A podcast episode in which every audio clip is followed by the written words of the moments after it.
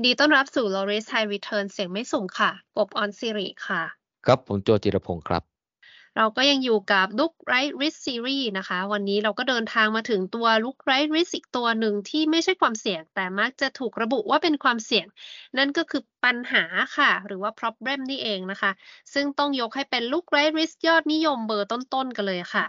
ที่จริงพอดแคสต์เราเนี่ยก็เคยเล่าถึงความแตกต่างระหว่างปัญหากับความเสี่ยงนะคะ เอาไว้ใน EP ที่ 7 แล้วก็ 17 มาแล้วนะคะ แต่พอเราเข้าซีรีส์ตัวลุกไรลุกไรริสเนี่ย จะไม่พูดถึงปัญหาก็คงไม่ได้ค่ะหลายคนก็อาจจะบอกว่า เอ๊ะ มันก็ชัดเจนนี่นะว่าปัญหาน่ะ คือสิ่งที่เกิดไปแล้ว ส่วนความเสี่ยงคือสิ่งที่ยังไม่เกิดขึ้น แต่อาจจะเกิดขึ้นนะคะ แล้วมันจะสับสนกันได้ยังไง อ่า เดี๋ยวเรามาดูเหตุการณ์ที่ปัญหาเนี่ย มันเป็นปัญหาแต่กลับถูกระบุว่าเป็นความเสี่ยงมาเล่าให้ฟังกันนะคะ ปัญหาที่มักจะถูกระบุเป็นความเสี่ยงเนี่ยส่วนใหญ่จะเป็นปัญหาที่กำลังส่งผลกระทบอยู่ในปัจจุบัน หรือว่าปัญหาที่ยังแก้ไขไม่เสร็จสิ้นค่ะก็เลยยังไม่ทราบว่าไอ้ผลกระทบที่จะชัดเจนว่าสุดท้ายแล้วจะเสียหายมากน้อยแค่ไหนเนี่ย มันจะส่งผลกระทบแค่ไหนนะคะทำให้ปัญหาเหล่านี้เนี่ยถูกระบุว่าเป็นความเสี่ยงค่ะ ยกตัวอย่างเช่นนะคะ คดีที่กำลังถูกฟ้องร้องที่ต้องใช้เวลาต่อสู้กันในกระบวนการยุติธรรม แล้วก็มาระบุเป็นความเสี่ยงว่าความเสี่ยงในการแพ้คดีค่ะ หรือว่าปัญหาที่เป็นเรื่องของการแก้ไขปัญหาสิ่งแวดล้อมอันเกิดจากการล่วไหล แล้วก็มาระบุว่าความเสี่ยงที่สิ่งแวดล้อมจะเสียหายมากขึ้นนะคะ อีกตัวหนึ่งค่ะคือการเจราจาต่อรองกับคู่กรณีที่เรียกร้องค่าเสียหายค่ะ แล้วก็มาระบุว่ามันคือความเสี่ยงที่จะเสียเปรียบในการเจรจานะคะ อีกปัญหาหนึ่งก็คือการปรับปรุงกระบวนการทำงานที่เป็นสาเหตุทำให้เกิดการทำงานผิดพลาดค่ะ ทีนี้ก็มาระบุว่า อันเนี้ยมันคือความเสี่ยงที่การปรับปรุงการทำงานเนี่ยทำไม่ได้ตามแผนนะคะ อีกตัวอย่างก็คือการปรับแผนงานหรือว่าเร่งรัดการทำงานไม่ให้ล่าช้ามากขึ้น เพื่อที่จะหลีกเลี่ยงอาจจะค่าถูกปรับอะไรพวกนี้นะคะ แล้วก็มาระบุว่าเป็นความเสี่ยงที่จะต้องเสียค่าปรับมากขึ้นนะคะ และสุดท้ายตัวอย่างสุดท้ายค่ะ ปัญหาก็คือการเจราจาขยายเวลาสัญญาเพื่อที่จะหลีกเลี่ยงการส่งมอบงานที่ล่าช้ากว่าสัญญานะคะ เราเราก็ถูกระบุว่าเป็นความเสี่ยงที่เราจะผิดสัญญาค่ะ ทั้งหมดนี้ค่ะเป็นตัวอย่างที่เราอะไปเอาสิ่งที่เป็นปัญหา มาระบุให้เป็นความเสี่ยงค่ะ ผลที่ตามมาก็คือเวลาที่เราคิด mitigation plan เนี่ย มันก็จะกลายเป็นแผนในการแก้ไขปัญหานั้นๆนะคะ ไม่ใช่แผนในการลดความเสี่ยงค่ะ พอมาถึงตรงนี้คนก็อาจจะแย้งว่าถึงระบุว่าเป็นปัญหา หรือว่าเป็นความเสี่ยงก็ไม่เห็นจะเสียหายอะไรนะคะ เพราะว่ามันก็นำไปสู่การแก้ไขปัญหาได้เหมือนๆกันทำไมถึงบอกว่ามันไม่ควรจะทำอย่างนั้นล่ะคะพี่โจครับก็เพื่อให้เข้าใจแนวคิดนะฮะก็ขอเริ่ม จากการทบทวนคำจำกัดความคำว่าปัญหาคืออะไรก่อนนะครับผมซึ่งมันมีลักษณะแตกต่างจากความเสี่ยงอย่างไรนะฮะปัญหาคือเหตุการณ์ที่เกิดขึ้นแล้วนะฮะผลกระทบเกิดขึ้นแล้ว ไม่ว่าความเสียหายจะแก้ไขไม่ได้ หรือได้รับการแก้ไขให้ดีขึ้นบ้างนะฮะหรือยังคงรอการแก้ไขอยู่ ทั้งหมดนี้ก็เป็นปัญหา การยอมรับความเสียหายหรือการแก้ไขปัญหาเนี่ยเป็นการทำงานที่เกิดขึ้นภายหลัง ปัญหาได้เกิดขึ้นแล้วนะครับผม จึงเป็นการทำงานแบบ reactive นะฮะเป็นการตั้งรับปัญหาที่มาพร้อมกับข้อจำกัดของเวลา ในการทำงานและข้อจำกัดด้านทรัพยากรที่ไม่ได้เตรียมไว้ล่วงหน้านะฮะและอาจไม่สามารถคาดหวังผลได้ว่า เราจะกอบกู้ความเสียหายกลับคืนมาได้ หรือได้มาในระดับที่เราพอใจหรือไม่นะฮะปัญหาจึงมีลักษณะที่เข้าข่ายฉุกเฉินเร่งด่วน ต้องดำเนินการแก้ไขโดยเร็วเพื่อ จำกัดความเสียหาย หรือเร่งฟื้นฟูสิ่งที่เสียหายให้กลับคืนสู่สภาพเดิมให้เร็วที่สุด จากตัวอย่างข้างต้นเนี่ยทุกเหตุการณ์ที่เกิดขึ้นไปแล้วเนี่ยมันก็ยังส่งผลกระทบอยู่นะฮะมีการทำงานเพื่อการแก้ไขผลกระทบเกิดขึ้น โดยระบุความเสี่ยงเป็นเหตุการณ์ที่ผลกระทบอาจจะบานปลาย หรือผลกระทบที่ไม่สามารถแก้ไขได้นะครับ เมื่อเข้าใจลักษณะของปัญหาแล้วเนี่ยมาตอบคาถามว่าทำไมปัญหาจึงไม่ควรเป็นความเสี่ยง เพื่อให้เข้าใจง่ายขึ้นนะขอย้อนกลับมาดูแนวคิดเรื่องการแบ่งความเสี่ยงก่อนนะครับ เพื่อให้เข้าใจว่าปัญหาก็ควรแก้ไขแบบที่มันเป็นปัญหา ส่วนความเสี่ยงก็ควรบริหารจัดการในแบบที่มันเป็นความเสี่ยงนะฮะคความเสี่ยงก็คือเหตุการณ์ในอนาคตที่อาจจะเกิดขึ้นหรือไม่เกิดขึ้นก็ได้นะฮะนั่นแสดงว่าเรายังมีเวลาทำอะไรสักอย่างหรืออีกหลายอย่างก็ได้นะฮะก่อนที่เหตุการณ์ความเสี่ยงนั้นจะเกิดขึ้น ไม่ว่าจะเป็นการป้องกันให้มันเกิด หรือการเตรียมแผนรองรับ เมื่อมันเกิดขึ้นเป็นปัญหาก็จะบรรเทาผลกระทบได้ การป้องกันหรือเตรียมแผนบรรเทาเป็นการทำงานแบบ proactive นะ เป็นการทำงานเชิงรุก มีเวลาในการบริหารจัดการ และมีเวลาในการเตรียมทรัพยากรไว้ล่วงหน้านะฮะจากตัวอย่างที่ยกมาข้างต้นเนี่ยก็คอนเฟิร์มว่าสิ่งที่ต้องทำเพื่อแก้ไขปัญหาล้วนแล้วไม่ใช่การทำงานแบบ proactive แต่อย่างใด ค่ะ คราวนี้เรามาดูต่อนะคะว่าทำไมคนเราเนี่ยจึงมีแนวโน้มที่จะหยิบเอาปัญหา หรือว่าผลพวงของปัญหาเนี่ยมาระบุว่าเป็นความเสี่ยงนะคะ สิ่งที่สังเกตได้จากประสบการณ์เนี่ยในการระบุผลพวงจากปัญหา หรือว่าการแก้ไขปัญหาที่อาจจะไม่ประสบความสำเร็จทำให้มันกลายเป็นความเสี่ยง ก็มีสาเหตุดังนี้ค่ะ ข้อแรกเลยนะคะอาจจะเป็นการออกตัวเพื่อแจ้งให้ฝ่ายจัดการทราบว่า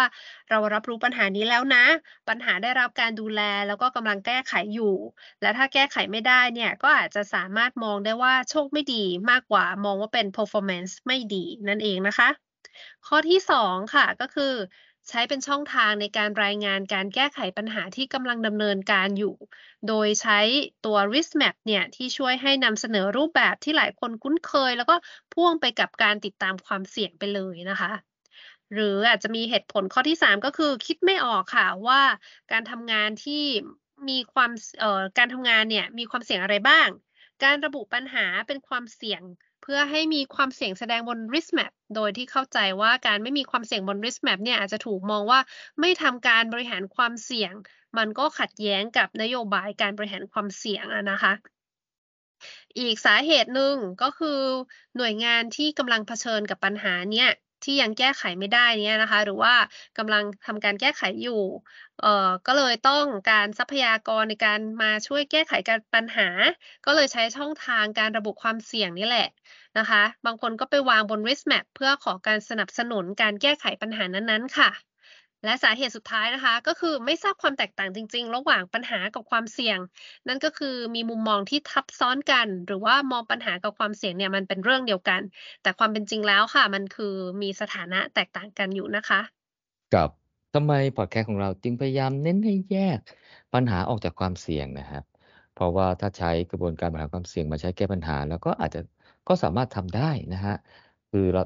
คำตอบแรกนะก็คือที่เราต้องการเน้นย้ำอีกครั้งก็คือคาแรคเตอร์ของปัญหา ที่สำคัญก็คือผลกระทบเนี่ยมันเกิดขึ้นแล้ว มันมีความเร่งด่วนมีความฉุกเฉินมากกว่าความเสี่ยงที่ผลกระทบยังไม่เกิดขึ้น ทั้งนี้ผลกระทบจากปัญหาเนี่ยอาจจะขยายขอบเขตออกไปอย่างกว้างขวาง หรือขยายขนาดความรุนแรงให้หนักหน่วงมากขึ้นนะฮะดังนั้นปัญหาจึงต้องถูกแก้ไขโดยมุ่งเน้นไปที่การลดความเสียหายให้ได้โดยเร็วนะฮะ พื่อให้เหตุการณ์กลับเข้าสู่สภาวะปกตินะครับ ในขณะที่ความเสี่ยงยังต้องมีขั้นตอนในการประเมินระดับความเสี่ยง ประเมินความคุ้มค่าในการบริหารจัดการความเสี่ยง หรือแม้บางครั้งความเสี่ยงก็มีความเร่งด่วนอยู่บ้าง แต่ก็น้อยกว่าปัญหาแน่นอนครับคำตอบที่สองเนี่ยก็จะเกี่ยวกับต้นตอของปัญหา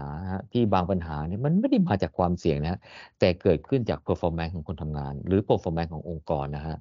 ถ้าปัญหาเกิดจากประเด็นด้าน performance เนี่ยการแก้ไขปัญหาหรือ problem solving เนี่ยก็จะเกี่ยวกับ performance management นะฮะซึ่งมีองค์ประกอบกว้างขวางกว่า risk management นะฮะซึ่งก็อาจจะมีกว้างขวางกว่าดังนี้นะครับผม อันแรกนะฮะคือปัญหาที่เกี่ยวกับ performance เนี่ยอาจจะเกิดจากประเด็นของการวางแผนการทำงาน การจัดสรรทรัพยากรที่เพียงพอเหมาะสมหรือไม่นะฮะหรือการพัฒนาความสามารถในการทำงาน หรือเป็นประเด็นเกี่ยวกับการประสานงาน และความสอดคล้องของภายในและภายนอกหน่วยงานนะครับหรือจะเป็นประเด็นเกี่ยวกับการบริหารจัดการทรัพยากร และเวลาที่มีประสิทธิภาพประสิทธิผลหรือไม่นะฮะรวมไปถึงกระบวนการตรวจสอบควบคุมการทำงานให้เป็นไปตามแผนหรือไม่นะครับผมอันที่เป็นตัวอย่างที่เกี่ยวกับ performance อันที่สองนะฮะถ้ามันเป็นปัญหาเกี่ยวกับความเสี่ยงนะฮะก็ ที่เบี่ยงเบนไปจากความคาดหมาย ก็จะมีประเด็นที่เกี่ยวข้องนะฮะเรื่องของการเปลี่ยนแปลงสภาพสิ่งแวดล้อม ทางธุรกิจหรือสภาพแวดล้อมการทำงานนะฮะหรือเป็นความผันผวนของปัจจัยที่เกี่ยวข้องกับการทำงาน หรือเป็นเหตุสุดวิสัย หรือการไม่ปฏิบัติตามกฎตามระเบียบหรือกฎหมาย หรือการประมาทเลินเล่อเป็นต้นนะครับผมแต่ทั้งนี้เนี่ยปัญหาที่สามารถเกิด ขึ้นได้อีกในอนาคตบนกิจกรรมเดิม หรือกิจกรรมที่คล้ายกัน หรือที่เรียกว่าเป็น repeatable problem เนี่ยก็สามารถระบุเป็นความเสี่ยงได้ เพราะเข้าเงื่อนไขเป็นเหตุการณ์ที่อาจจะเกิดขึ้นในอนาคต ไม่ได้เกี่ยวข้องกับปัญหาที่เกิดขึ้นไปแล้วนะฮะอย่างไรก็ตามนะฮะปัญหากับความเสี่ยงบางทีก็แยกแยะออกจากกันไม่ง่ายโดยเฉพาะการทำงานที่มีความต่อเนื่องเชื่อมโยงจากเหตุการณ์ในอดีตนะฮะเป็นลักษณะที่เหตุการณ์ที่เกิดขึ้นในอดีต แต่ส่งผลต่อการทำงานในปัจจุบันทำให้การทำงานในปัจจุบันเนี่ยมันเกิดข้อจำกัด หรือถูกมองเป็นความเสี่ยงได้ ทั้งที่จริงแล้วเหตุการณ์ความยากลำบากที่กำลังเผชิญในปัจจุบัน เป็นผลกระทบที่เกิดขึ้นจากปัญหาในอดีต บางคนใช้คำอธิบายว่าเป็นกรรมเก่านะครับ เหมือนกับ ต้องมารับกรรมที่หลีกเลี่ยงไม่ได้ หรือต้องมาชดใช้กรรม หรือต้องมาแก้ไขผลแห่งกรรม โดยที่เราไม่สามารถกลับไปแก้กรรมอันเป็นต้นตอที่ทำไว้ในอดีตได้ ตัวอย่างปัญหาในอดีตที่ส่งผลจนถึงปัจจุบันนะคะ ก็อย่างเช่นสมมติบริษัท M ค่ะ เคยผิดสัญญาในการส่งมอบงานให้ลูกค้าก็คือส่งงานเนี่ยล่าช้ากว่ากำหนดนะคะ ก็เลยถูกปรับแล้วก็เสียชื่อเสียงค่ะ ต่อมาค่ะ ก็อยากจะเข้าร่วมประมูลโครงการหนึ่งแต่ว่าในเงื่อนไขการเข้าร่วมประมูลเนี่ยกำหนดคุณสมบัติไว้ว่า จะต้องไม่มีประวัติการผิดสัญญาทางธุรกิจ นั่นก็แสดงว่าถ้าบริษัท M นะคะ เสนอตัวเข้าร่วมประมูล ก็อาจจะคิดว่าเออการที่จะไม่ได้รับการคัดเลือกเนี่ยเป็นความเสี่ยงนะคะ ก็เลยระบุว่าเออมันมีความเสี่ยงที่จะไม่ผ่านคุณสมบัติการเป็นผู้เข้าประมูล แต่ลองคิดดูนะคะ จริง ๆ แล้วมันไม่ใช่ความเสี่ยงค่ะ มันเป็นผลกระทบจากปัญหาในอดีตต่างหากนะคะ หรืออีกตัวอย่างหนึ่งค่ะ บริษัท N ค่ะ ซื้อเครื่องจักรเก่ามาปรับปรุง เพื่อที่จะผลิตสินค้านะคะ เพื่อต้องการลดต้นทุน ใช้เวลาสั้นลงในการเพิ่มกำลังการผลิตสินค้าค่ะ โดยไม่ได้ไปซื้อเครื่องจักรใหม่นะคะเอ่อแต่ว่าต้องมาพบปัญหาเอ่อสินค้าที่ผลิตเนี่ยมีคุณภาพไม่ตรงกับที่บริษัทกำหนดค่ะ แล้วก็ยังมีปัญหาการหยุดเดินของเครื่องจักรเพื่อที่จะต้องซ่อมบำรุง ปัญหาสินค้าที่ผลิตไม่ได้คุณภาพ แล้วก็ปัญหาการหยุดเดินเครื่องจักร นะคะ เป็นปัญหาที่สามารถจะเกิดขึ้นได้ในอนาคตที่เข้าลักษณะเป็น repeatable problem ค่ะ ถ้าพิจารณาเงื่อนไขนี้นะคะ ก็สามารถที่จะระบุปัญหา ที่มีโอกาสเกิดซ้ำเป็นความเสี่ยงได้ แต่จริงๆแล้วค่ะ เหตุการณ์ในอนาคตที่เกี่ยวกับสินค้าที่ไม่ได้คุณภาพ การหยุดเดือนของเครื่องจักรอันพวกนี้ค่ะ มันเป็นผลกระทบที่เกิดขึ้นจากการทำงานในอดีต ก็คือไปซื้อเครื่องจักรเก่ามาเนี่ยนะคะ ไม่ได้ซื้อเครื่องจักรตัวใหม่ป้ายแดงมา ก็เพื่อที่จะต้องการลดต้นทุน แล้วก็ใช้เวลาสั้นลงในการเพิ่มกำลังการผลิตต่างหากค่ะ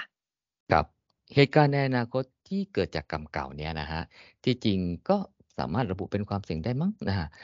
แล้วก็ใช้กระบวนการบริหารความเสี่ยงมาบริหารจัดการก็ได้นะฮะแต่ถ้าเรายอมรับตั้งแต่ต้นว่ากรรมเก่าเนี่ยเป็นปัญหาที่เกิดขึ้นในอดีต แต่ยังส่งผลกระทบจนถึงปัจจุบันเนี่ยก็จะทำให้คนทำงานนะหรือองค์กรตระหนักและยอมรับว่ากรรมเก่าเหล่านี้เนี่ยเป็นปัญหาที่ต้องแก้ไขทันที ยิ่งแก้เร็วเท่าไหร่ก็จะหลุดพ้นจากกรรมเก่าได้เร็วขึ้นเท่านั้นนะฮะ เพราะเหตุการณ์ที่มีความเชื่อมโยงที่ชัดเจนกับกรรมเก่าเนี่ยต่างจากมุมมองความเสี่ยงนะฮะที่ยังมีเรื่องของโอกาสหรือไล่ดีหูดเข้ามาร่วมด้วยทำให้มีเวลาที่จะลดความเสี่ยงได้พูดง่ายๆก็คือถ้ามองเป็นความเสี่ยงก็แปลว่ารอได้ ปัญหาเลยไม่ยอมถูกไม่ได้ถูกยอมรับแล้วลงมือแก้ไขจริงจังสักทีนะครับก็โดยสุดแล้วลุกไล่ลิสที่เรียกว่าปัญหาหรือ problem เนี่ยรวมไปถึงปัญหาในอดีตที่เรียกว่ากรรมเก่าเนี่ย ไม่ควรระบุเป็น risk นะฮะแต่ควรรีบแก้ไขด้วยกระบวนการ problem solving นะฮะซึ่งอาจจะเกี่ยวพันกับประเด็นด้าน performance ที่ต้องใช้แนวทางอื่นในการบริหารจัดการ จึงจะเหมาะสมและมีประสิทธิภาพมากกว่า การใช้แนวทางการบริหารความเสี่ยงนะครับผมก็ซีรีส์6ลูกไรลิสเนี่ยนะฮะ ที่เราเล่ามาหลายตอนนะคงมีประมาณนี้ พบกันใหม่ใน EP หน้าครับสำหรับวันนี้สวัสดีครับ สวัสดีค่ะ